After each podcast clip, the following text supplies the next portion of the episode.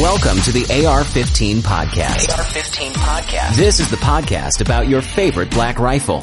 This show is for you if you're building your first AR or you've been building ARs for years. There is something we can all do to take our black rifle to the next level. Well, good evening, ladies and gentlemen. We, uh, welcome back to the AR-15 podcast. Tonight we're going to be going through with episode number 221.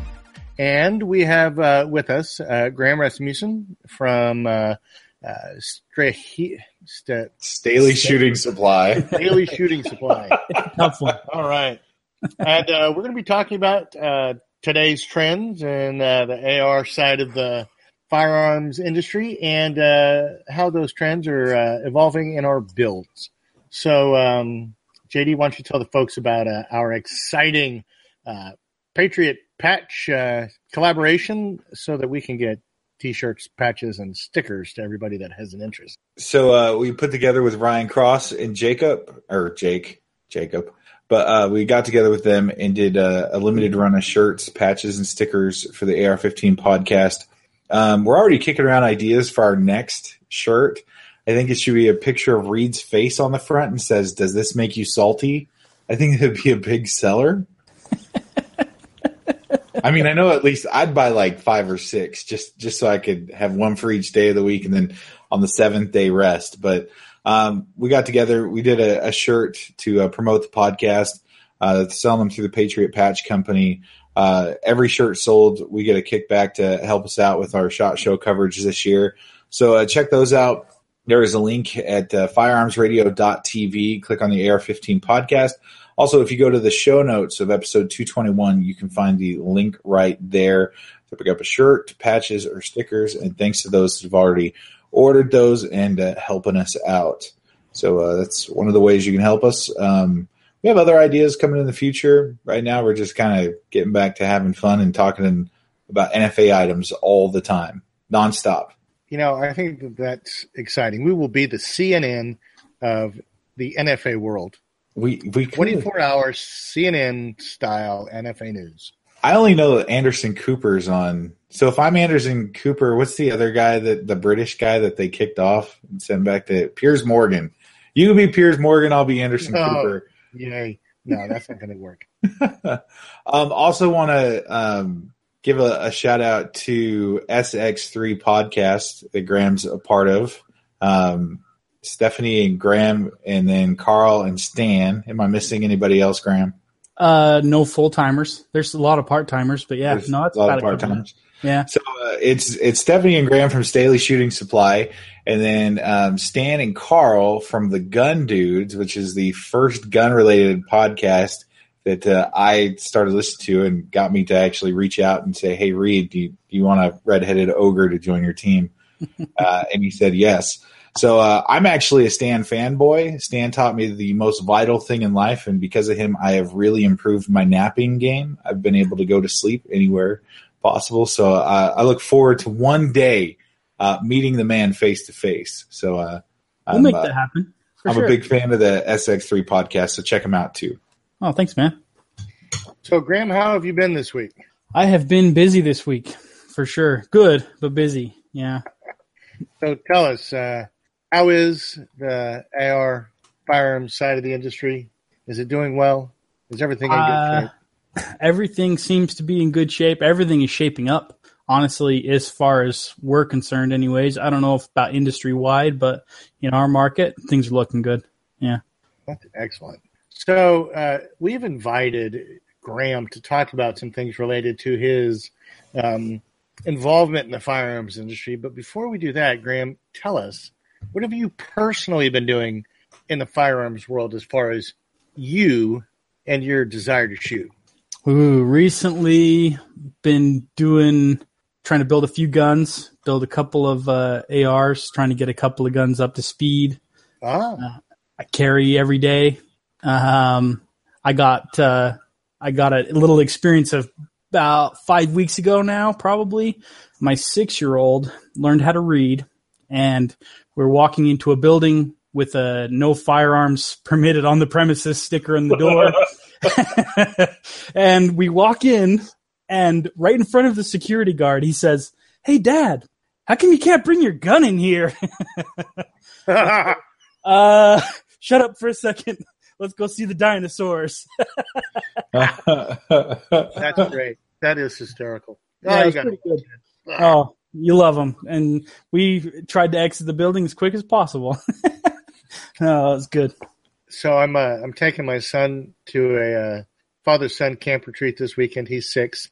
Uh, told him that we were gonna take some fishing tackle and, and poles so we could do some fishing. And apparently they sell a rocket casting fishing rod that doesn't actually um, look like a fishing rod. Right? So that's what I have to buy him for him to consent. to. I have to buy him what is essentially a toy. Oh, I love it. I love it. I, I, don't have that problem. Yeah, my well, six year old to go anytime I want, go on the boat. He always tells me how he outfishes me and everything. So Ah, all right. So, um, JD, what have you been up to? Not much, man. Uh, working on some stuff for the show to get guests coming on. We've got uh, great suggestions by you guys. If uh, you guys have a suggestion uh, that you'd like to see, somebody you'd like us to reach out to, uh, hit us with an email, uh, ar15.podcast at gmail.com. That's ar15.podcast at gmail.com. And uh, we've got several things lined up. Um, some NFA, some not NFA. So should be some good shows coming up in the future. Outstanding. Well, so uh, since I'm sure you're very interested, JD, uh, I've been out to my deer lease this last weekend. Had a little time to myself to uh, do some work on the, the lane and and just kind of reflect out in nature. It was it was a nice peaceful weekend. I was actually quite concerned about you, Reed, because you sent me pictures, I believe, Friday night. Uh, and these were, you said they were moths, but I'm pretty sure they were small, like pterodactyls. Yeah. I mean, these things were massive. I was worried Reed was going to get carried away uh, by these Texas sized moths that you had out there. All of a sudden, Yeah. I'm, sit- I'm sitting with my wife watching a movie, and this big picture pops up on the screen of this moth that looks like Godzilla. Well, the, the moth literally was as wide as the the from from stem to stern, as long as the palm of or the the width of the palm of my hand, um, and its wings would cover up from the heel to the fingertip. So uh, it was about it was about that big. It was a pretty big sized moth, that's awesome. and it was it was moving fast. It was hard to get a good picture of it, but yeah, it was huge.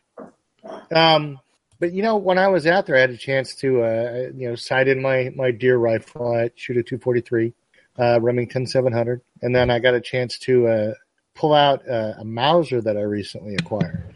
Um, what is it? It's a Turkish, I think it's a Turkish M38 Mauser. And so that was kind of nice. Eight millimeter, took it out to 100 yards, open sights, JD.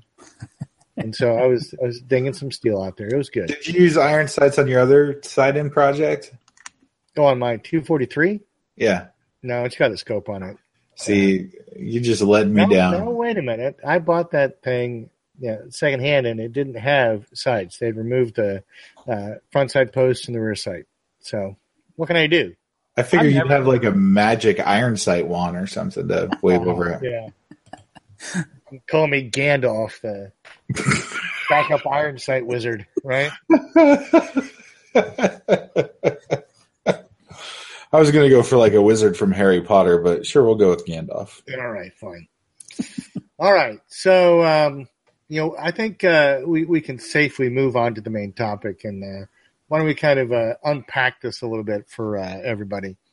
So, I have um, consistently been building rifles since I started the podcast. And so I've got three under my belt here in the last couple of months. And JD just started building rifles in the last, how long has it been, JD? Like three weeks. Yeah.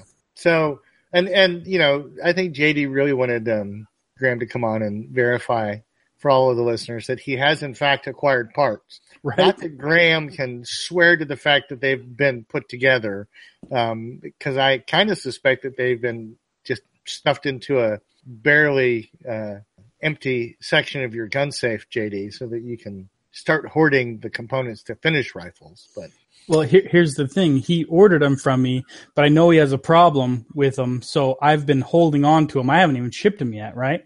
Oh my I'm holding on to them to make the problem worse. I'm having I'm getting a parts intervention. But I did. I I wrote uh, Stephanie and Graham and uh, said, "All right, I need to put some of these together." And uh, we went through the path. And so in the next, uh, I'm thinking October is going to be a pretty busy month putting some rifles together. One of them a little bit more intricate and uh, more custom to what I wanted to do with it, and then uh, the other two just kind of getting a base and then seeing how it's going to work out and improving it as we go. So I'm looking forward to it. Well, all that to be, all, all that being said, I think the purpose that I wanted to accomplish tonight is to kind of just talk about, you know, some of the thoughts that we had when we used to build rifles, the thoughts that um, go through our minds when we're building them today, what we think uh, about that uh, angle in the future, and then you know, Graham basically being as steeped as he is, and you know, kind of the the places that people are going with their money, uh, we just want to get a sense of what people are buying and where they're headed in their thought processes. Um, give you some insights, um, maybe um, be the canary in the coal mine for anybody that wants to get a hold of something that may not be there in the short term, or help you find out if there is some way to better spend your money more efficiently so you don't have to uh, cry more than once. But um, I think that's really where we're headed. JD, any thoughts on uh, the the show's uh, overarching theme tonight? I think it's just to to expose what the builds we are personally, what Graham's seeing on on the front um, of what people are doing, and just maybe giving some ideas, brainstorming a little bit about uh, why we do what we do. All right. Well, that being said, JD, why don't you start with your first build here? So the the first one that I actually wanted to start, I do have a 300 blackout build under my belt, and um, that's uh, my first SBR that I have. And so I decided after shooting that one, I wanted a second one. I wanted to do a, a 556. So I, I got the tax stamp back. I believe it was 368 days. Um, sat on the tax stamp for about two months, and then finally decided to start doing something. So it's a, a Aero Precision upper and lower, and um, I wasn't really sure where I wanted to go with the stock. I looked at uh, several things. Uh, I actually wrote a, a, company I'm a pretty big fan of to to get some more insight on uh, one of their PDW stocks, and um, didn't hear back from them. So I was kind of I'm going to say that customer service is a big thing to me. So if if the customer service fails, and I understand things fall through the cracks every once in a while, but if it's like a consistent pitcher, then I kind of move away from that company for stuff. So one company that I've never had problems with when it comes to ordering parts or asking questions or getting getting the answers to the weird questions that I have um, is LWRC. And so on uh, my 300 blackout, I do have their ultra compact stock kit. It uh, is comfortable for me. I'm a bigger guy, uh, bigger frame. So when I shoot, um, I always worried about the size of the, the stock not being comfortable, but actually it turns out it, it's really comfortable for me to shoot. So I'm going to pair that up on the Aero upper and lower. Um, Faxon had a group buy going on on the uh, AR15.com forums. Um, they were trying to get, I think it was 50. Uh, they needed 50 people um, to commit to buying before Faxon would produce a run of the barrels. I believe the, the original barrels were a, a pencil barrel at uh, 10.3 inches. And so it got so popular that they actually decided to just uh, make it, to, to add it to their, um, their regular product line and start producing them. So they canceled the group buy. And uh, I found out that they decided to go with a 10.5 uh, pencil barrel. So uh, that's what I picked up uh, for this SBR. Uh, went to an SA adjustable gas block. Um, then for the handguard, used the F1 Firearms uh, C7K contoured handguard. Um, a little bit different look than uh, in my other one, and just wanted to kind of try something a little bit different. Um, I've been sitting on, and uh, we had them on, gosh, probably a year and a half ago. Was the Wisconsin Trigger Company Reed? Yeah, yeah, around there. And so I've played with it a little bit, and uh, I've said I just want the the right rifle for this to go into. So uh, that will be the trigger, the Wisconsin Trigger Company uh, setup will go into this uh, SBR. And then I'm um, going to do the SX3 bolt carrier group and uh, put it in there. And Graham and Stephanie helped me get to pretty much everything on the list except for the stock and the upper and lower ordered. So I'm uh, waiting for Christmas to come as I receive a package from uh, northern Utah. Not quite sure what sights I'm going to run on, to, on it or what optic. Um, that'll have to come a little bit later. It'll probably be an Aimpoint or something like that. So, other than my influence, was there something that directed you at the LWRC uh, ultra compact stock? You know, when I had questions when I built the first one, uh, like I said, customer service is a big deal. They answered their social media pretty quick. They answered emails pretty quick when I was asking about, you know, I, I just straight up, I said, I'm a big dude. Um, shooting these things, I want to make sure that it's comfortable for me. And um, they were quick to respond. So that kept them towards the top of the list. The, the stock, the setup that I really wanted, um, I had talked to Rita, had several interventions when I was like, I think I'm going to get this stock. And he's like, You're going to spend $399 for his stock. And uh, so he talked me back from the ledge several times. And then when uh, questions went unanswered and I couldn't really get a hold of anybody, and even calling, I got some runaround. I decided to just go with what I knew, and that is the uh, LWRC. So, so is there like a weight theme here? I mean, you got a pencil barrel. Um, you've got a pretty compact stock. Is the uh, handguard a light handguard, or is that a pretty standard handguard? Are you trying to make it lighter, or is that just incidental? Uh, the handguard's uh, only you know three quarters of a pound, so it's not that. Or actually, hold on, let me look at the stats here. It's just under a pound on the handguard. Um, it doesn't really. Um, it's going to host a, probably a Saker five the five five six K. Mm-hmm. So I mean, it's going to be it's going to add a little weight to it. But that was one of the things on the 300 that I noticed that the, the Aero handguard was a little bit heavier. And uh, I kind of, I don't know, this the small compact package doesn't feel as balanced as a, a standard rifle uh, when you're trying to balance out weight. So that may have been a subconscious effort to make it weigh a little less. And then I noticed the kids even shooting that that uh, 300 blackout. The kids are like, you know, Audrey sitting there looking like Rambo hip firing something as she's laughing like the Joker. But yeah, I think a little bit the weight played into it. I don't generally think about weight, um, but I think just the balance of the gun, I was going for a little bit more uh, the weight at the back of the gun to counteract uh, the suppressor that goes on the front. All right. Um, how about your next one, your 308? Um, so this one, I I collect lowers, and I have a problem, and I'm I'm trying to work that out. Um, this Hi, starts. My name is JD. I have yeah. a lower addiction. I'm a lower holic. a lower holic. uh, uh, and so I picked up. Um, I have four uh, 308, or, you know, bigger bigger caliber um, lowers, upper combos, um, two Aeros, and two New Frontier Armory setups. So I was trying to figure out what I wanted to do with them, and because I haven't shot these for distance, I really haven't shot anything for distance. So I'm not sure I'm going to really like it. I wanted to do a really basic setup uh, and use quality parts. So I went with uh, an Aero Builder set uh, with the 15 inch handguard, um, the M5 upper and lower setup. Um, I'm going to do a Magpul PRS. Uh, and then I'm using a Faxon 18 inch um, rifle length barrel uh, that we're going to put on there. So I'm not exactly sure on the glass yet. And then pretty much everything else is going to be uh, Aero Precision lower parts kit, uh, Aero Precision, the nickel boron bolt carrier group. I did fork out a little bit more money for that, but just decided that um, just wanted to make a basic build. And I mean, it's it's going to be solid with Aero parts anyway.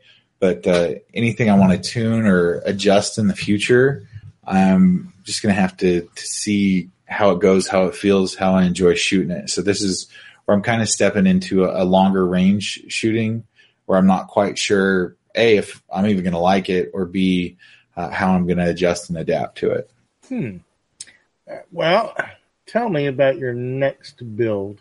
So uh, the next build is a six five Creedmoor. Um, I figured I have the space. Um, why not? You know. Why not? What, what's another caliber? Yeah, what's, what's that exactly? and then, then I'm told I need to build a, a different one. And but um, you know, it's six five Creedmoor. We saw a lot at Shot Show um, this past January. I heard a lot about it. You see a lot about it. Um, I don't know if it's still the new the new thing or the the hot thing that's going on, but I like everything I read about it in distance shooting. So I wanted to give myself the the platform of having a, a 308 and then also a Creedmoor. Uh, the Creedmoor is on, on also an Aero Builder set. Um, I'm going to try the Luth AR adjustable stock um, over the Magpul PRS just to give me a little bit of diversity. Um, and then the rest is probably going to be aero parts and a 20, I think it's a 22 inch uh, ballistic advantage um, barrel that's going to be in that one. So those are the those are the three that I'm going to kind of piece together. The the 308 really came in at the last minute when I started thinking, man, I I was looking for Anthony's handguard and started finding other parts, realizing that I could actually probably pull off all three of these builds uh, within the month of October, and then be able to shoot them and put some time on them and see if see if long range shooting is something I enjoy, or maybe it's something that I'm just not going to be into. Maybe I just want to do closer up stuff with uh, five five six and uh, below. So those are those are the three I've got in. The the first one pretty in depth in how I wanted it to come out, and then the other two kind of just standard baseline to see what I'm going to like, what I'm not going to like. I think the stocks are the two, pretty much the two big ones that I could find in the uh, 308 65 area. Wouldn't you agree, Reed? I would think so. So I didn't, I didn't want to get too crazy because I didn't want to have it affect how I enjoy shooting it. So um, probably go with some Vortex glass uh, on top of both of them and see how I like it, see if I want to keep going in that, and then tune the rifles up. You know, start at that baseline and then um, turn them into you know monsters later down the road. All right. So, what about the future? So, uh, Brownells came out with the uh, A1 clone furniture. We talked about that a little bit last week. Uh, we talked to our guy at Brownells, and they are sold out. They're expecting a large order coming in. So I'm working with Brownells to order all the parts to build uh, one of their uh, M16 A1 clones. So that uh, is in the future something I'd like to do um, probably early next year. Uh, all of this is actually uh, this disclaimer. All of this is to get me until my um, TPM MP5 SD comes through the ATF. Like if I had that right now, I probably wouldn't be doing any of this stuff. So I'm, I'm trying to kill this addiction. Um, that and then I want to build um, one of the side charging nine millimeters from uh, New Frontier Armory, uh, the stuff that they got, and um, add that to my collection. I'm also going to have to buy a safe, another safe. So um, those are the things I'm looking forward to in the future, adding to the collection. Interesting. Well, what else you have to add to your segment of the show, JD? What do you mm. What do hmm. you think is changing or evolving in your your thinking from when you first started looking at builds, from when you built your 300? You know, I think um, I think this is going to be it in the uh, short barreled rifle arena. Um, when all is said and done, I I like my 300, and I'm pretty sure I'll like this one. I've got that MP5 coming, and those are those are all smaller rifles. And uh, when I took it out to test fire it um, a couple weeks ago, the 300, I just realized that I didn't I didn't really appreciate the balance of having of having a smaller rifle. So I think I'm just going to be good with those two. I think that's how I've changed. I used to be, you know, I was going to collect stamps and uh, become a stamp collector, and I think that still will happen in the suppressor area. And uh, I also kind of got an itch for a short barreled shotgun. But I think for the short barrel rifles, I think this is it. Um, I think I'll have those three and just call it good at that and then build some regular rifles because what I realized is I brought out my Daniel Defense M4 2 and as I'm shooting that, I realize I am much more comfortable shooting a full size rifle, something with a 16 inch barrel, than I am shooting something with a 10 and a half or an 11 and a half inch barrel it just doesn't it doesn't work for me personally. I think each one of us are built differently, have different preferences, and um, maybe I thought maybe I hyped up the SBR stuff a little too much, and when I really got my hands on it, I realized, yeah, you know, it's cool, but it may not be, it may not be the lowers or iron sights at that level in my life. Well, you know what I think is interesting is that you failed to recognize that a carbine is a short barreled rifle in your hands. Yeah.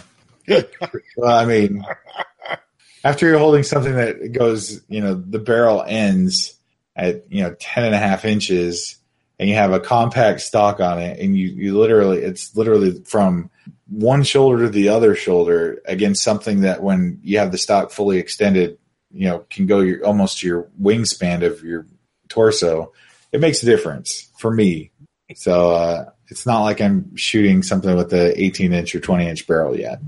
Well, with that being said, I think I can talk about a couple builds I've put together and some of the things that have gone on in my thinking.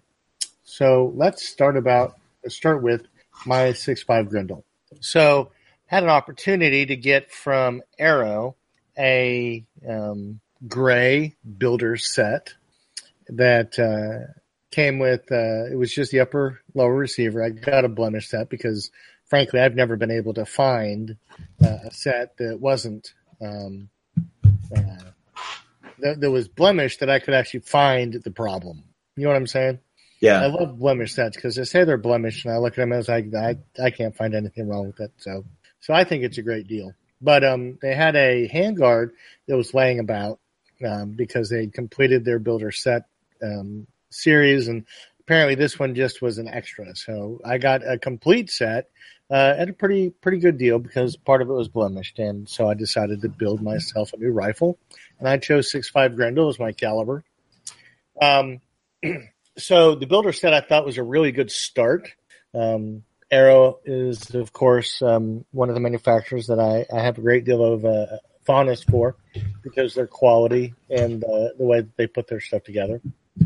Um, I got a barrel, a Grendel barrel from Brownells as part of their custom barrel sets, and I can't remember who the manufacturer is that does the work for Brownells, but you know, reputable, um, not a uh, flighty uh, barrel manufacturer. So I was real comfortable with where that headed, and it came with a matched bolt, which to me I think was the critical component uh, for my barrel choice because I wasn't interested in trying to track down a bolt and then buy a separate barrel. I wanted them basically to be um, to have been made in conjunction with each other. So that was kind of the driver there.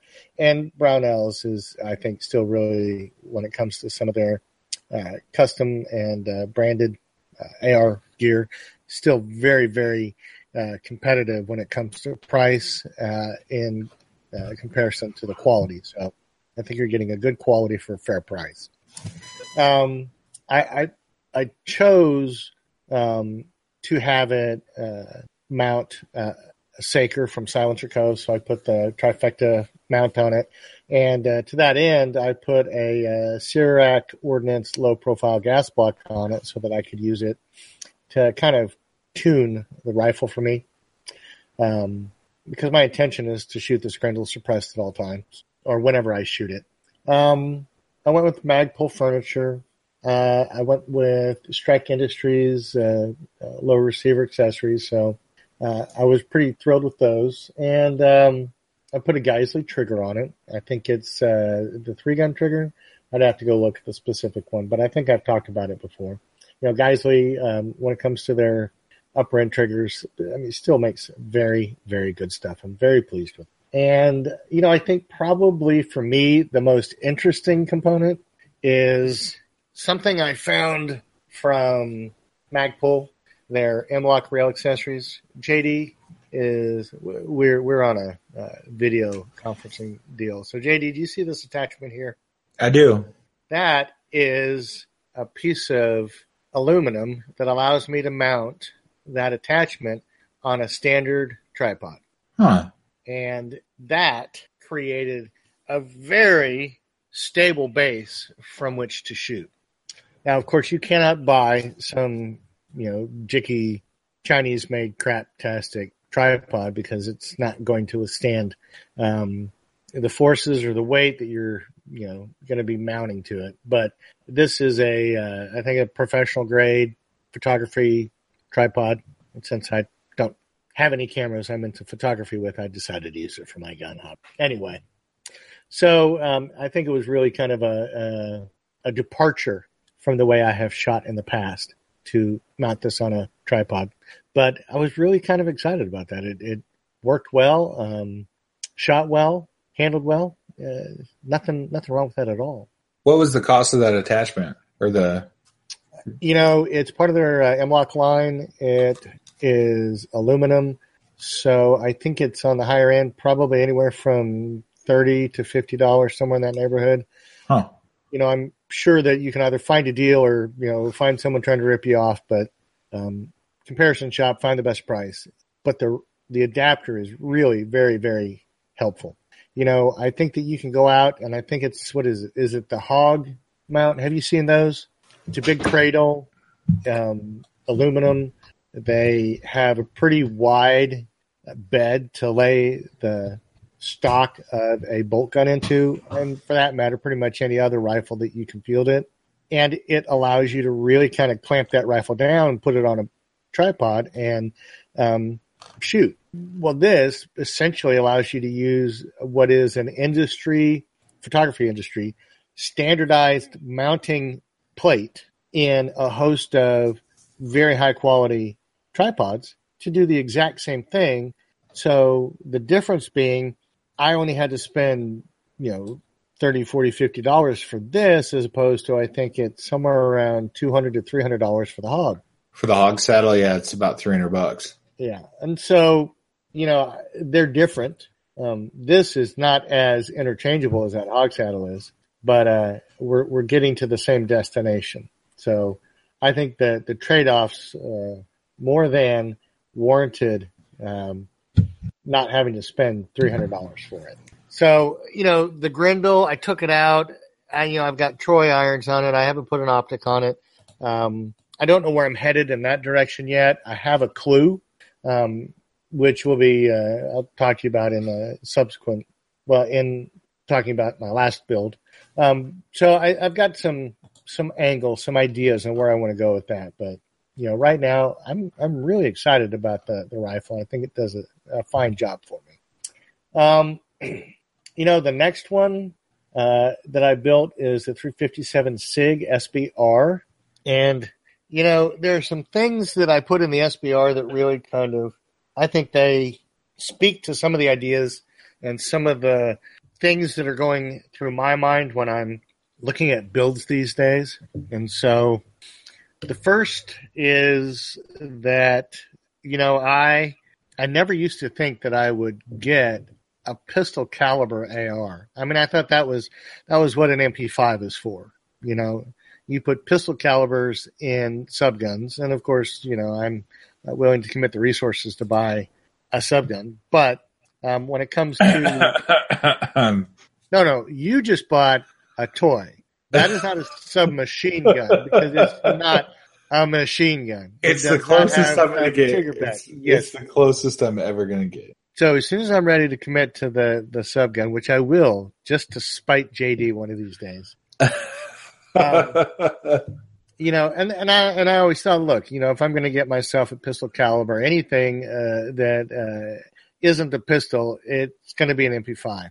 But you know, I I became very fond of the 357 SIG uh, cham- uh, chambering, and I found a way to get myself into that 357 SIG in an SBR. And so, with that being said, um, I took what I had in terms of an existing SBR, I mean, an existing 357 SIG upper, married to a uh, um, Lone Wolf um, distributors.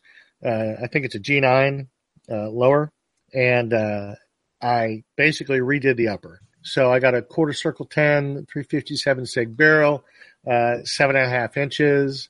I got a YHM uh, Yankee Hill Machine MR7 handguard because um, really, in terms of uh, M-LOK versus um, um, Keymod, oh, geez, Keymod, I'm drawing a blank. Um, I, I've I started out being a very big fan of the uh, M, uh, Keymod and a very big fan of the accessories that were being made because of the number of companies that were out there making them. But then, uh, basically, I think two things happened. Number one, they were always sold out, whereas um, Yankee, or I mean, uh, Magpul, their stuff is so prolific; it's always available. I, I, I found it hard to go to a place, either online or in person, where I couldn't find Magpul rail accessories. But you know, the the Keymod stuff was always such a bear to find. Um, and then the the next thing is is that you know I found better kind of uh, rail, um, you know, rail grips, rail um, covers, rail accessories um, that uh, were available for the M-LOK uh, as opposed to Keymod. And so I just have gradually gradually gravitated towards the M-LOK, even though I don't think I was as fond of it in the beginning. Mostly it's because it's not backwards compatible with their old system, and I thought that was kind of a I thought that was a rotten thing to do to consumers to give them all this new M-LOK stuff, but then not give them a way to carry forward the stuff they've invested in already to a new system. So, so I have a question. Yeah. If I still does it make me a freak because I still prefer the quad rail? I I don't know that it makes you a freak. Maybe out of touch, behind the times, not cool. You know, you, you, you can go from there. Well, never been concerned with any of those three. We'll do an NFA show on it. There we go. So, you know, the the thing that I've kind of tended to uh, in the last however many years it is, is my rails are getting thinner and thinner. You know, this one has a pretty There's... large inside diameter, so it'll host a, su- a suppressor inside suppressor. the the, the uh, interior of the rail and so they're not some of these, you know, very skinny handguards. Um, but, you know, I used to have YHM, uh, I think it was the Diamond Series quad rails. Those things are big. They're just big. And, you know, I do not have enormous hands. I mean, I don't have tiny hands, but, you know, I just got to a point where I was, didn't want all that real estate. And so I dialed it back and, and these are much thinner handguards on the uh, MR7, and I, I really do like them. Yeah. You know, Midwest Industries has always uh, been one that I like as well. I want to insert a conversation we had when it came to, to not to hijack the thing, but when you're talking about thinner handguards and things like that. Um, everybody has their own preference of things. When we were talking about handguards for my build, you and I, you know, on a phone call, you're not a fan. I'm a fan of one look. You're not a fan of one look. Do you remember what we were talking about? No, but I'm sure you're going to throw me under the bus with it. No, it, it's not. It's just a, it's just the different. It just shows the difference of you know Reed influences a lot of my builds and things like that because of the wisdom that he has in in his experience with firearms. Uh, one of the places we differ is you know how the suppressor's mounted. Oh, you yeah, know. Yeah. I I want you know into the rail. My handguard is longer than my barrel, so I'm cool with the, you know, it covering part of the suppressor and being, you know, married back up in there. Reed's not. Reed wants the suppressor separate from the handguard. Now, to be able to shoot it without a suppressor, I have to get something in. I'm looking into like a, a flash can or a flaming pig or something that moves it out and in front away from the handguard, something that Reed doesn't have to do with his separated. But I just thought that I just thought that added to the diversity of the builds because you like it, you know, you like rock and roll. I like country. So yeah, and, and you know, I think it's the idea to me that if I am going to commit to something in a build, I need the widest number of uses. That's what I strive for. And so to me, the idea of putting a muzzle device on a rifle that is hosted uh, deeply enough in the handguard to where if you started shooting, you'd essentially melt your handguard with you know the the burning or I guess you know all of the the exhaust and discharge from the round. To me, that seems like a very limiting part of uh, that rifle, which you know puts you in a position where, like you are, JD, you have to find something to solve that problem, or you always have to shoot it with a can on. And you know, to me, I think that that's kind of limiting.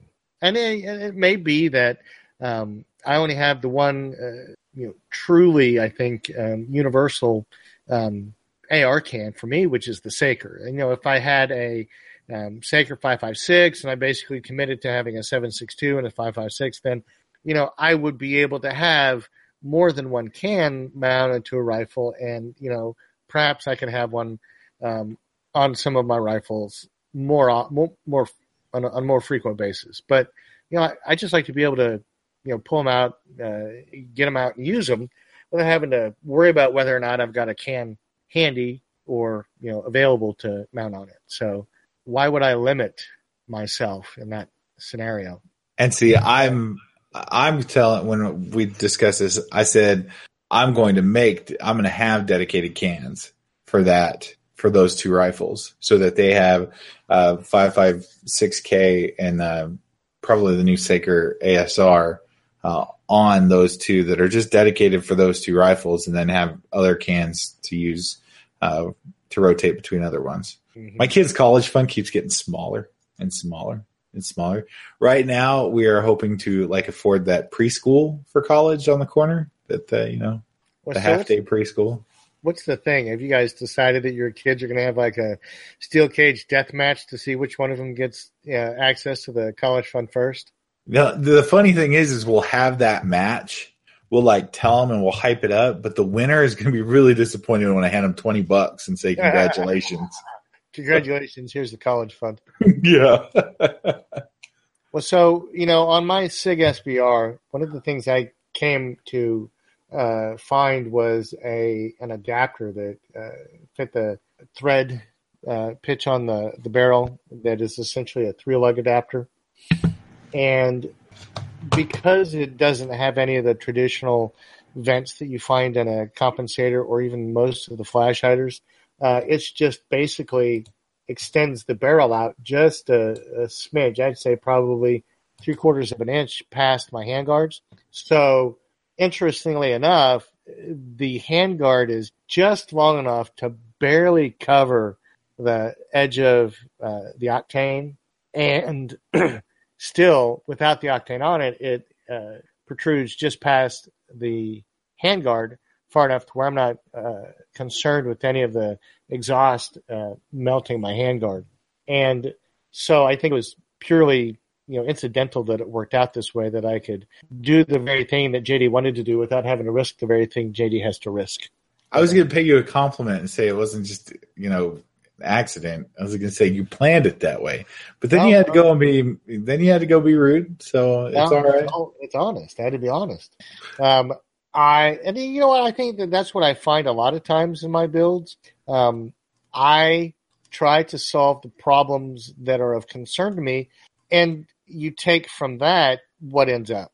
You know, I tried to solve the problem of having a uh, suppressor on a SBR and not have the muzzle device melt my handguard.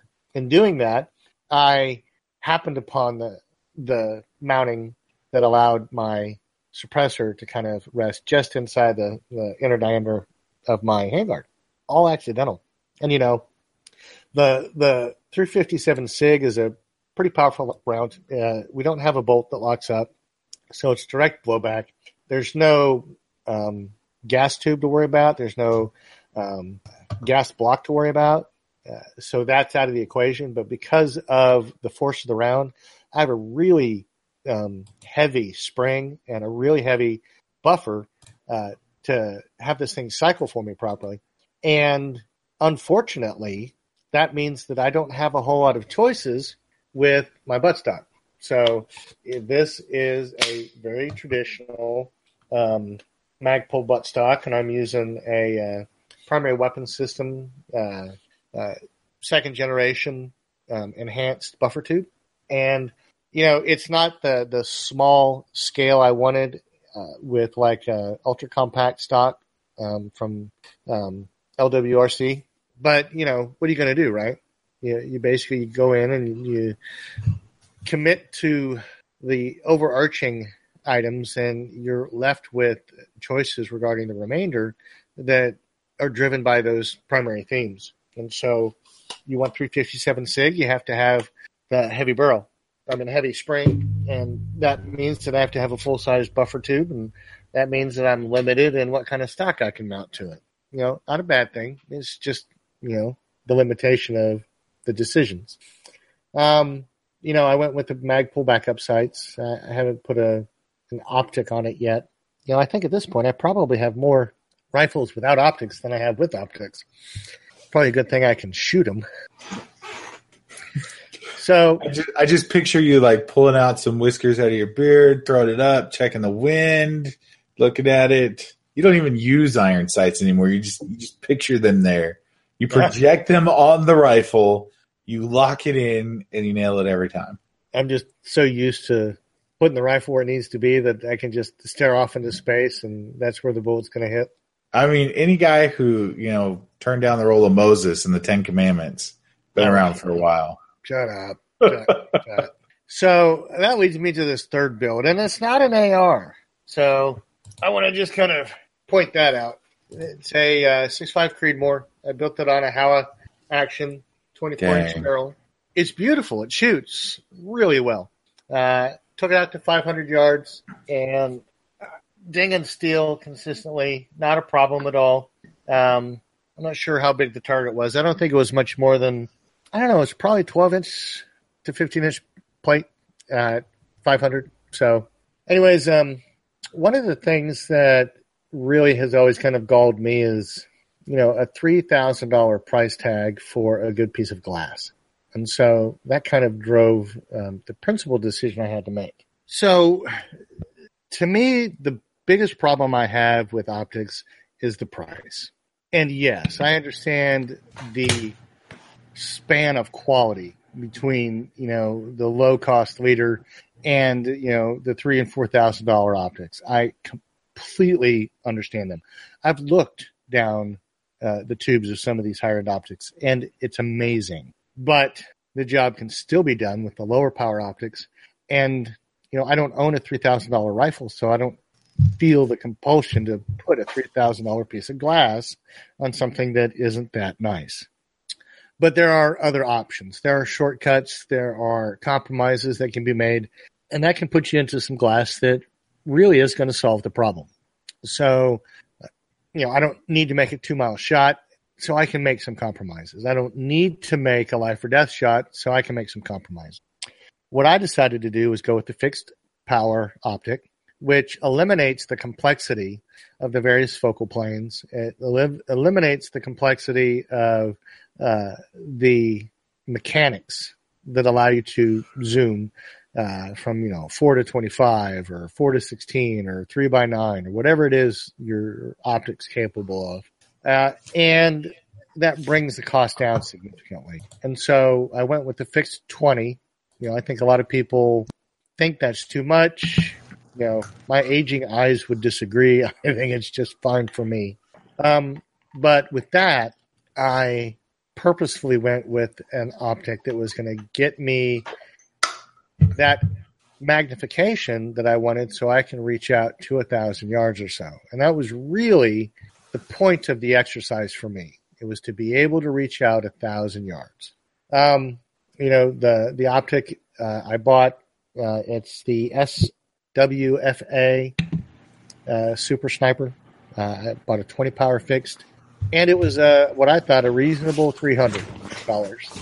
You know, I looked to uh, in my last range day a uh, Nightforce that was you know a thousand dollars, several thousand dollars more expensive than my my scope. It was probably twenty three hundred to my three hundred, and it was a little clearer, but not so much that I'd pay two thousand dollars to be able to see that clearer.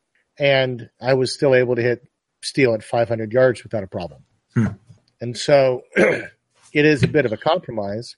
I'll tell you, it's nice to be able to dial back your zoom so that you can get a wider field of view and really kind of understand what the lay of the land is downrange. But, you know, that's not why I built the gun. And so I'm willing to make that sacrifice. And, you know, I may very well find myself in a place where I'm going to put a couple thousand dollar piece of glass on it and kind of take the next step up.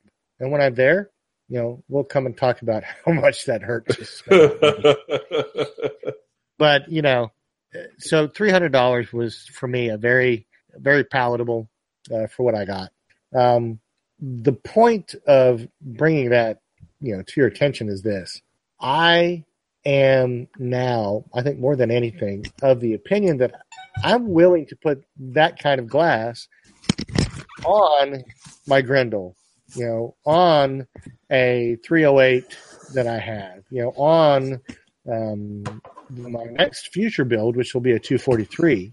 You know, I'm willing to put a $300 piece of glass, you know, with the fixed 16 or 20 power optic on it at $300. I, I'm willing to do that all day, every day, if I can get the performance that the SWFA stock, or I mean, uh, scope gave me. And so, you know, I think that that uh, that's the kind of I don't know consumer arbitrage that you you can sometimes find yourself in. And um, you know, Graham and, and you and I had a discussion about this in terms of triggers um, earlier before we started the show. You know, um, a standard trigger is pretty much you know junk metal, and you know it just barely meets the objective, and and um, I mean it's the minimum acceptable. But then there's plenty of stuff that comes on the market that tries to look like the minimal accepted, and it's worse. It's junk. It's crap. So uh, as we discussed, you pay fifteen dollars more, and you get a uh, what is it? The QMS that's fifteen dollars more, Graham. Yeah, yeah, right about that. 15, 18 maybe, maybe. And that's an exceedingly high quality trigger in terms of the commitment to what the trigger should be as a finished product in terms of metallurgy and quality and the components going into it. So for fifteen dollars, you can completely eliminate any guesswork as to whether you bought crap or just you know the bare minimum acceptable. Um, and so for me, you know, buying a three hundred dollar optic that's got a fixed twenty uh, power made by SWFA um, allows me to get into that zone for a couple thousand dollars less than the things that are the starting point for the higher end. And you know, like I said, you make compromises. You don't get certain things. It's fixed. The glass is not as clear, but it tracks real well and the glass is good enough. And so, you know, I think to me, my objective is to always find those opportunities when I commit my money. Now, there are places that, you know, I just, I, I don't take shortcuts and, you know, I won't compromise in those places. But with the parts, I think there are places you can go where you can be really efficient and really effective with your spending dollars and not break the bank. So I'm going to ask you, what are the say? Give me two things that you won't compromise on. So I won't compromise on a suppressor. You know, I know that there are a lot of people that are, I would say, they're manufacturing um, consumer NFA items to have fun with, and that's fine. But my thought is, is that I want someone to be able to use this, you know, a thousand rounds from now, you know, 10,000 rounds from now, 100,000 rounds from now, because it was built and over engineered like nobody's business. Hmm. Um, the other thing is, I think pistols. You know, I, my pistols are, for the most part, higher end, higher cost pistols. Um, uh, what is it? The Hi-Point, that's the $150 pistol. yeah. It, it, it boggles my mind. I cannot understand why anybody would spend $150 on that pistol. Hey, I they just run. They run. I, I understand, you know. Um, what was it? I used to have an old, gosh, I can't remember the car. It was a rattling death trap with a four cylinder engine and four wheel drive. Studebaker. He had a Studebaker. No shush. but you know, it was it was a coffin on wheels.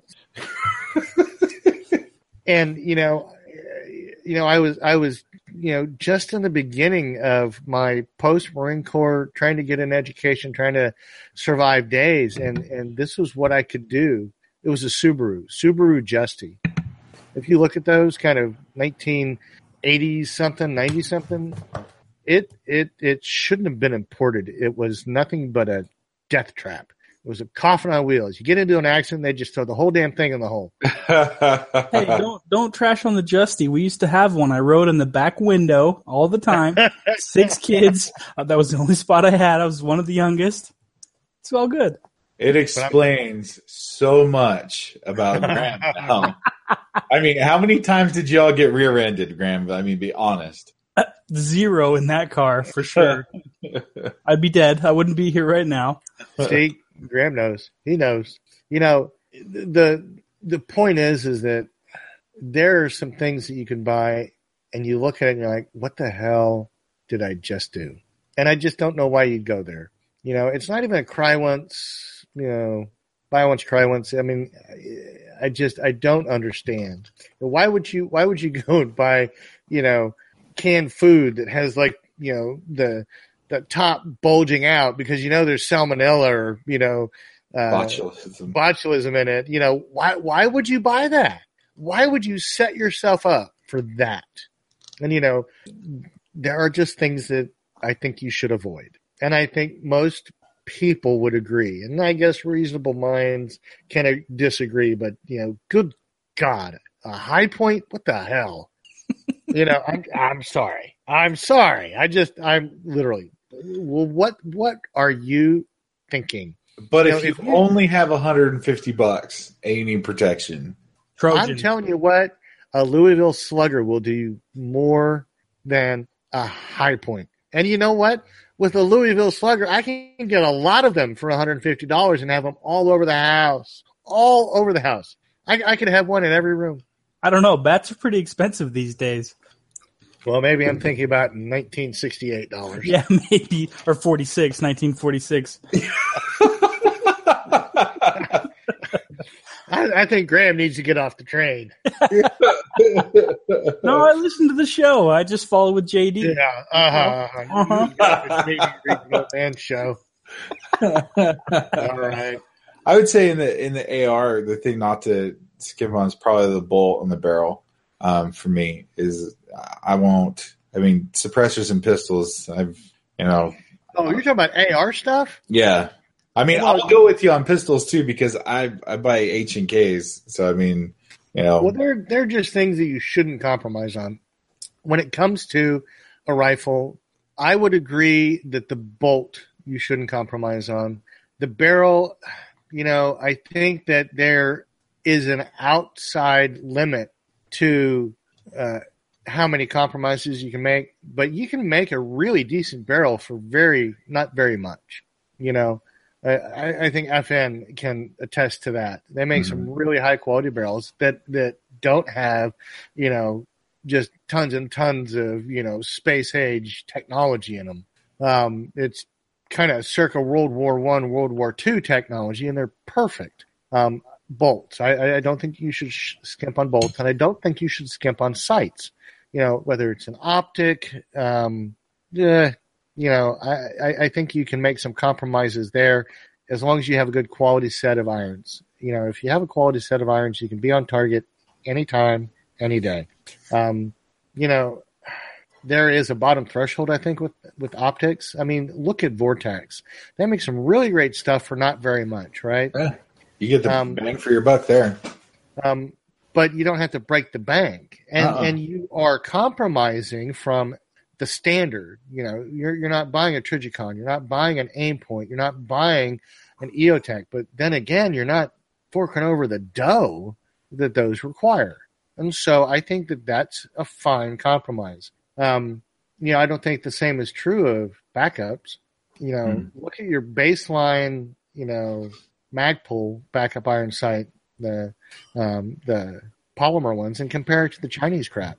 I mean, that's some junk. Why, why would you even take the cost effective route? Because it's not going to get you anywhere. It's just going to disappoint you. Um, so I think irons, those are things that you shouldn't compromise on. So, Graham, I'm going to ask you for the two things that you wouldn't compromise in an AR build. I would say bolt carrier and trigger for me. Those are the two things that have screwed me in the past. What? Talk about triggers. Triggers. Oh man, I've had a lot of really garbage triggers in the past, and uh, y- you know ones that the break probably twelve pounds by the time you get them through really gritty, really nasty AR triggers. Mm. And I've sw- I've switched to, I mean QMS is the lowest thing we run at the shop. We don't sell anything with with uh, anything lower than the QMS trigger. But in my rifles, all of my triggers are closer to two hundred dollars or more Yeah. in all of them because I've noticed a huge accuracy curve as far as triggers go. I mean, that messes me up. I'm, I don't have very good fundamentals, so I don't need a trigger working against me. I, I spend as much money as I can there. If I got a $400 rifle, I'll put a $200 trigger in it on top and I'll be happy, you know. But, uh, yeah, I think, and bolt carriers for me, some of them just don't like certain guns. You Yeah. know, I, I run them and just, uh, especially in builds. In a gun you buy off the shelf, they're they're basically set. They're ready to go. They've tuned them.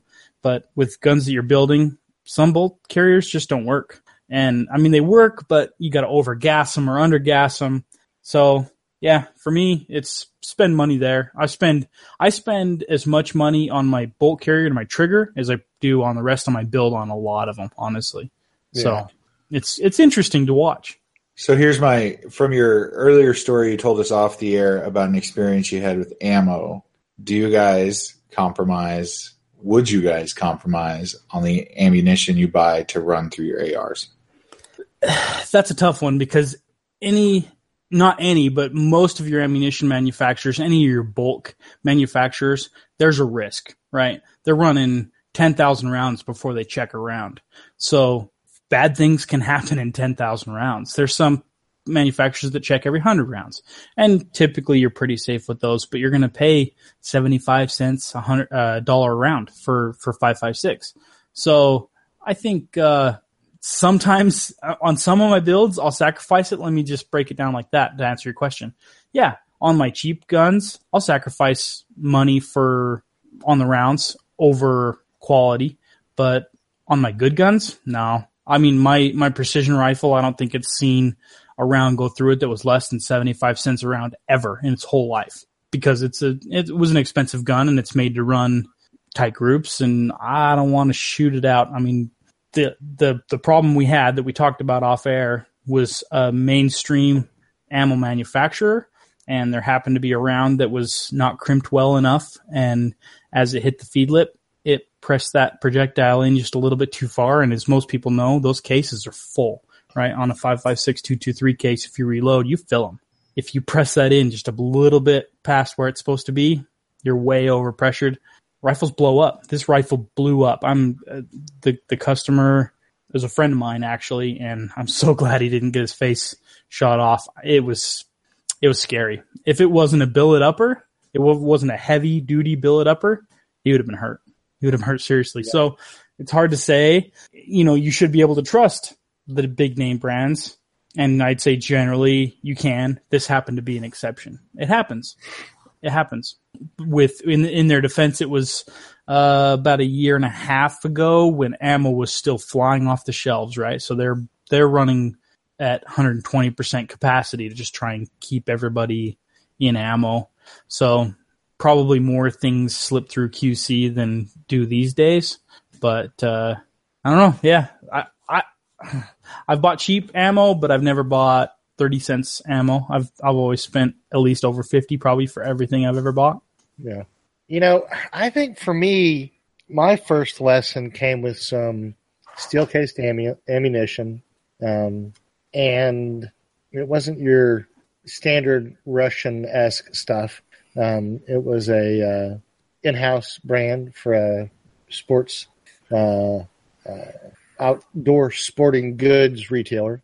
And um, it fired well, it ejected, uh, or it tried to um, but but essentially it it it failed to eject because there something about either the the amount of powder or you know it was under gas or something.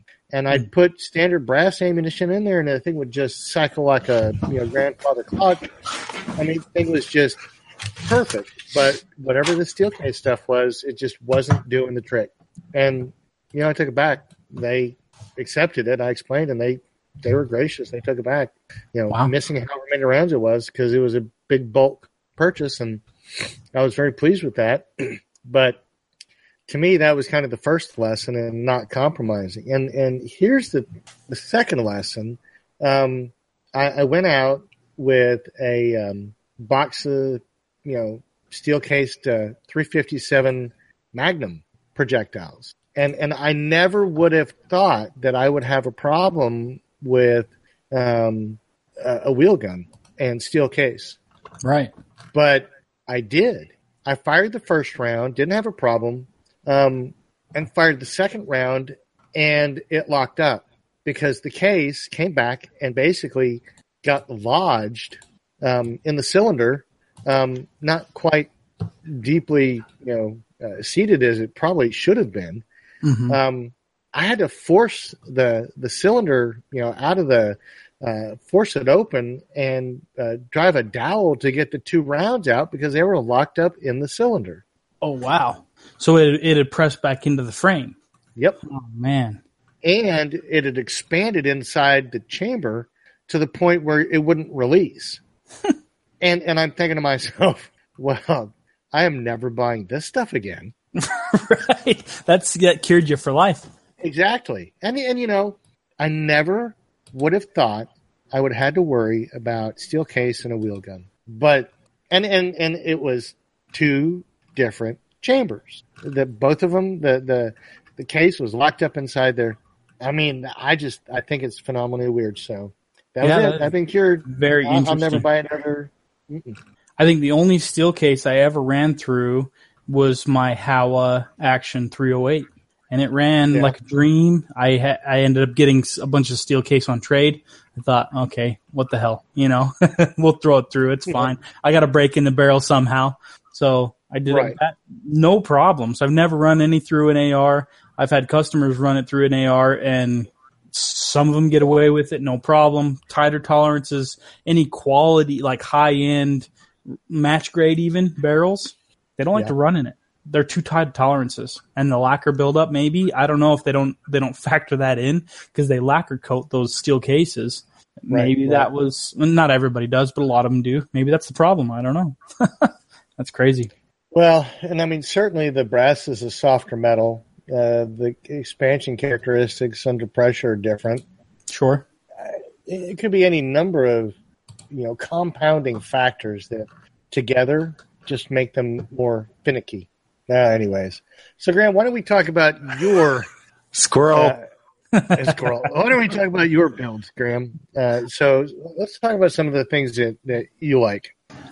Well, let's see. I guess the most recent is last week I milled out my first 80% lower. I didn't put that in the show notes, but uh, that was a lot of fun.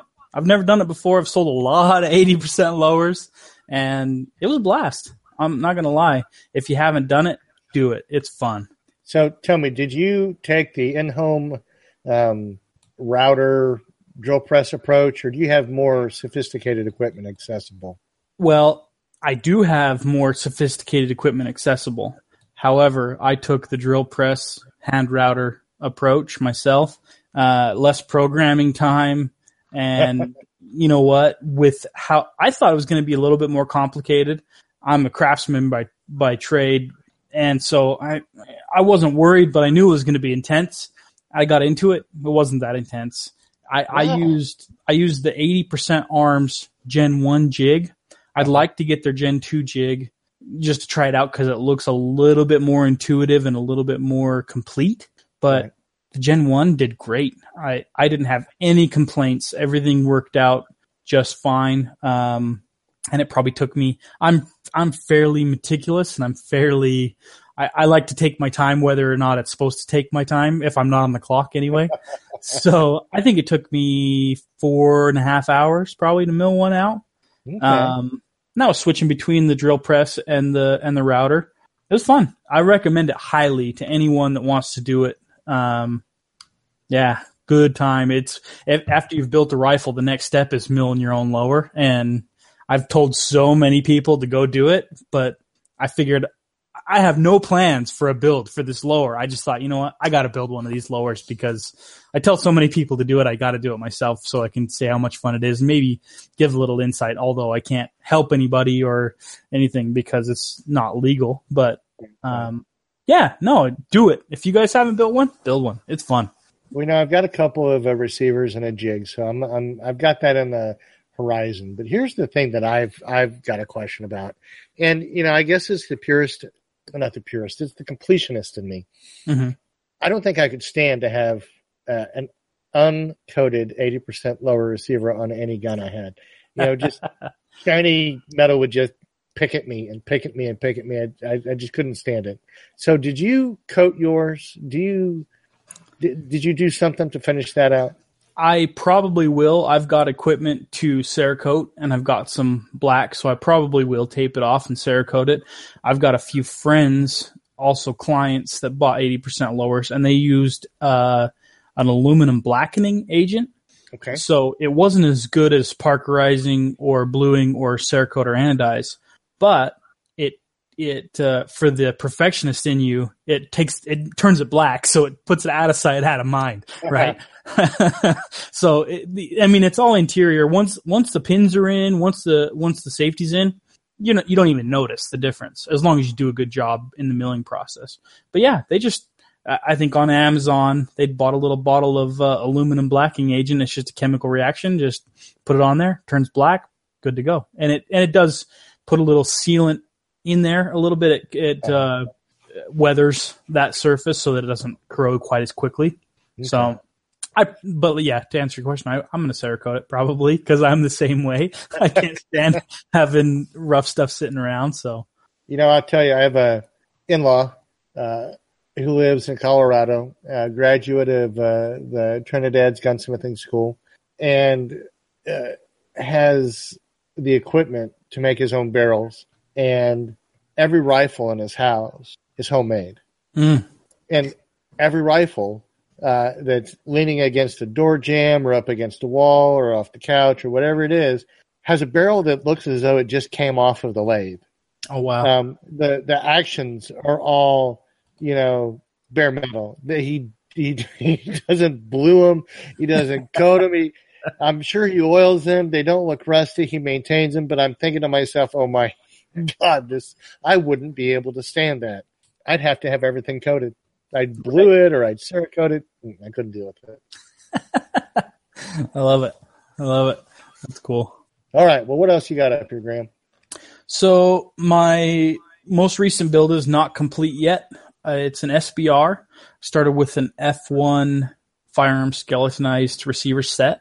I bought it last uh, Black Friday. so I'm following JD's footsteps. I know how to buy them. I do not know how to put them together, at least not for myself. um, I've been accumulating parts.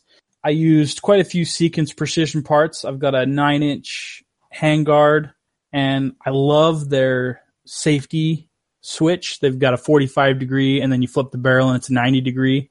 It's all billet cut. The switch itself is billet cut. Uh, you can get it in several anodized colors. It's it runs on all of my rifles. Honestly, I don't run anything but a Seekins switch. Um, and I also do the Seekins button, the mag release button. Um, on that rifle, I ended up running a Troy mag release. So it's an ambidextrous release. I can. It's got a little lever on the on the outside of the gun, on the opposite side of the gun, uh, for any lefties that may want to use my rifle. And then I ran, let's see, an LWRC ultra compact stock like JD. It's a great stock. I mean, it's it's short. It's shorter than a lot of your standard six position stocks, but for an SBR, it's ideal in my opinion. It, it compacts really small and it comes out to a comfortable shooting length as long as you don't have a really high angle on your grip. It's really comfortable. I also used an LWRC charging handle, the ambidextrous charging handle. If you guys haven't used those, treat yourself. Treat yourself. It's awesome. I've got one. It's hard to see, but it's got the the pins, the the pivot pins on the ambidextrous are huge. They're not a roll pin. It's big. It's probably three sixteenths of an inch. They don't wear out. They don't bend. They don't anything. It's really positive feel. Love that charging handle. I can't even tell you. And it's cheaper, probably ten dollars cheaper than say the Raptor. You know, which is probably our highest selling charging handle the Raptor charging handle. LWRC takes the cake. And if you ask me, Yeah, I, I tend to put that Raptor in mine. Yeah, it's a great like one. it. We, I mean, it, uh, people don't lie. There, we sell way, way like four times, probably more Raptors than any other charging handle.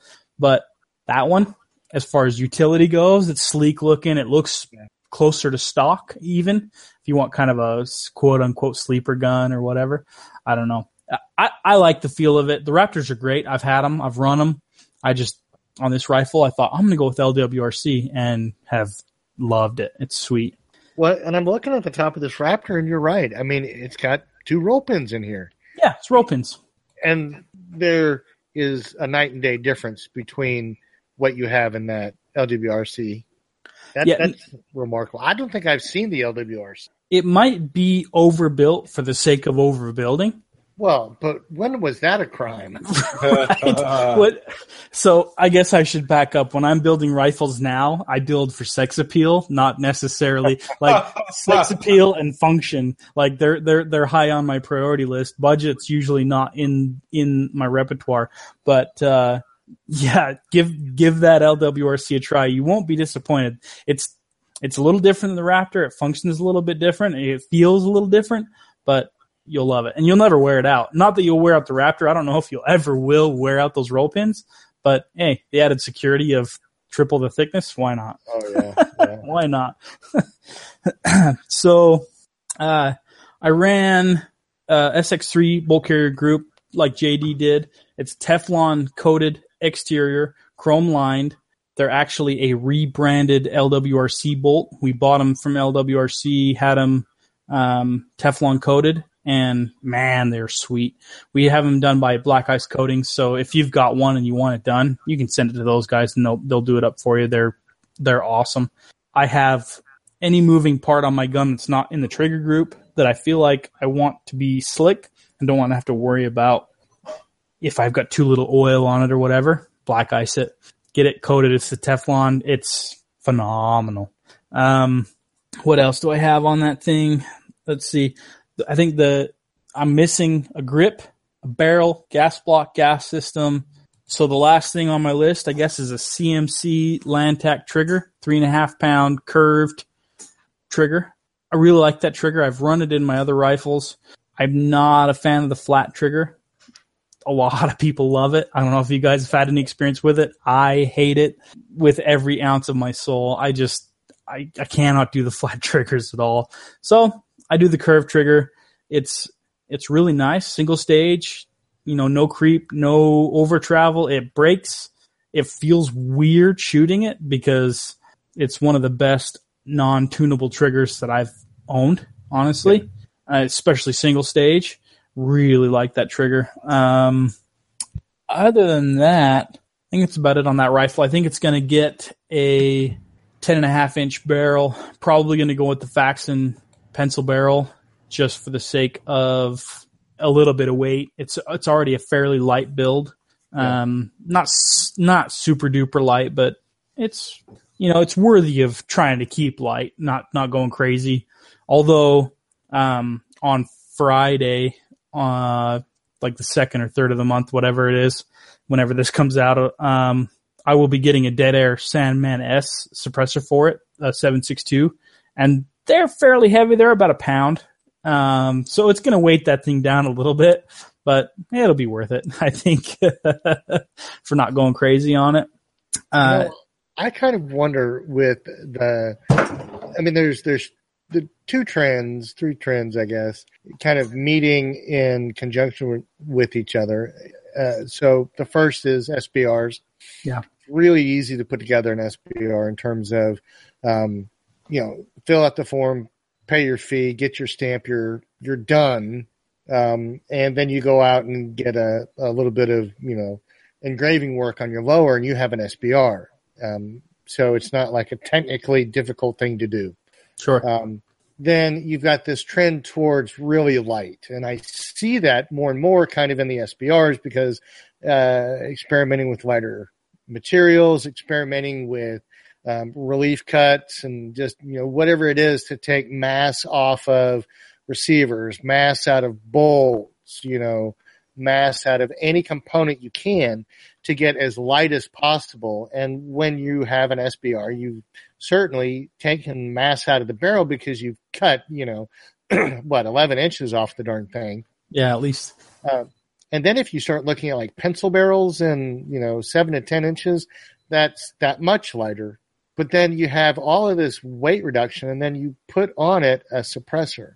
on, you know, the, the furthest tip of the firearm, uh, they're usually, um, pretty robust in terms of construction so that they can handle the extreme of caliber, the extreme of rate of fire, the extreme of whatever. And I mean, the extreme of exhaust gases because you're putting it on a short barrel. Sure. Um, so, you know, at what point do you have a can that weighs as much as the firearm itself sitting out there on the furthest tip? And how does that affect your enjoyment? I, I don't think I'm I've built anything where that is an issue, but I wonder who has. Is that a problem? My question is: Is it possible? if you've got a tiny little rifle that you got to suck clear up in, this little SBRs typically they have shorter stocks. You got them really small. You're packing a big punch. You're packing a rifle caliber punch, and then you hit it and it goes uh-huh. thump, thump, thump. Whose face does that not bring a smile to, Reed? I'm telling you, it's. Oh, I, I hear you. I hear you. and you know, I'm not complaining. Sure, no, I wouldn't turn one down. I'm just saying. You know, it's it's kind of like, have you seen that guy that makes the cartoon swords or anime swords? Yeah, you know, I haven't. Oh, they're hysterical. I mean, it's like you know, a hundred pounds of blade sitting on like a ten pound handle. you know, the guy can't swing the thing. you know, they're they're hysterical. That's why they're in stupid cartoons because they don't exist in the real world. it's impractical. So, hey, yes. if, if, you're ever buying guns because it's practical, you bought the wrong gun. Um. Just so you know, you don't have the disease. You have what's the word I'm looking for, JD? It's something else. It's not the disease. The disease is impractical. period. um, that is true. I don't know that there's anything that I own that is practical. Right? yeah, no, my, my Glock no, 43, my carry gun. That's the only practical gun I own. It's a practical gun and a practical holster, and that's it. Everything else is for fun. See, I, I, wouldn't even say that my carry gun is practical. It's a it's a Sig P two thirty nine. So okay, okay, yeah, not practical. It's it, it's it's it's got some heft to it. Yeah. But then again, you know, um, if I ran out of ammunition, I could pistol whip somebody. You tell me what you could do with that Glock. no doubt, not a lot, not a lot. I could use it as a mini boat anchor, maybe. So, gentlemen, um, I'm gonna have to call this episode 221 XLT because uh, what are we on the recorder there, Reed? Well, it looks like the recorder died. So good thing we have a YouTube backup. YouTube backup. my fault. All my fault. See, nobody actually knows that for 25 minutes the battery on Graham's computer died. His wife had to run out to her work, grab the charger, run back, plug him back in, and then he just fit seamlessly back in the show.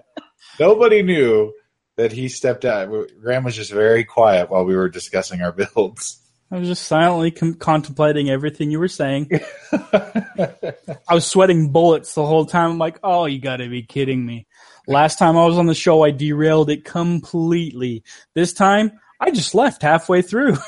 and we, we, tried to have we tried to have Stephanie from uh, Staley Shooting Supply on about two weeks ago, and she her excuse was like, I you know the kids trying the baby's trying to come early. So I mean, you know, between computer died and babies trying to come early, you uh SX3 crew, you guys uh you guys are kind of a pain sometimes to get on the show. We're we're a pain to get on the show, and once we get on the show, we're still a pain. We're just all the way around. It's all good.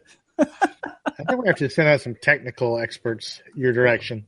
Oh, please do. Maybe, maybe do oh. this in person with our own recording equipment. That's why we do ours in person. We all sit in a room together and yell at each other until the batteries die, and then we call that an episode. well, we we are going to get together with them at Shot Show and uh, sit down and record. All I can say is buckle up. well, here's here's the question for you guys: Are you coming to Dallas for the NRA show? Ooh, maybe. It's a Maybe. hard maybe. Yeah, Stephanie with with having the baby. Uh, everything's rough for the next six months until the baby's just- old enough she can leave. I just hear excuses. I know. Put Tell her that, put just that thing in a build sling. papoose and throw it Yeah. on her back. Get a If- if I had couple a quick company car- mounts. Right? Little QD baby. no, if I had a company card, be there in a heartbeat. So far, she doesn't trust me enough. I don't know if this this face is not trustworthy. So Well, maybe maybe just eh, have her have her create an employee reimbursement expense reimbursement plan. ooh, I like That that. way, she can she can go through all of your receipts and say, "No, Graham, uh, we don't pay for strip clubs. Uh, no, Graham, this bar tab uh, uh, looks like it's your beverage of preference, and there's far too many. No, we're not going to do that. oh, okay. Well, this was a company company dinner. We'll pay for that. $180 in whiskey in 20 minutes? no way. well, man, hey, thanks, thanks for coming on the show. Going so long, we'll uh, move the feedback to the next week, Reed, and uh, get us uh, something for next week. But uh, if you haven't, we'll get batteries for next week. we'll get new, yeah, new batteries for the recorder. So uh, you may notice a difference in the quality from our normal show because we take it from the YouTube backup, but uh, the show's going to be there. Uh, send us any questions or comments, ar15.podcast at gmail.com. Subscribe and listen to the AR15 podcast for free on iTunes or Stitcher. Leave us a review. Share your pics with us on Instagram and on Facebook, facebook.com slash AR15 podcast. Check out the shirts. They are available through the Patriot Patch Company. You can go to uh, firearmsradio.tv, click on the AR15 podcast. You will find the link there. Or you can go to patriotpatch.co and click on collections, and you will see our stuff there. So, with uh, that, uh, episode 221 XXXLT. Um, and this one almost two hours. I'm, thinking we've been going at it. So, uh, thanks for listening and uh, Reed, final words. All right, everybody. We'll see you next time. Have a good night.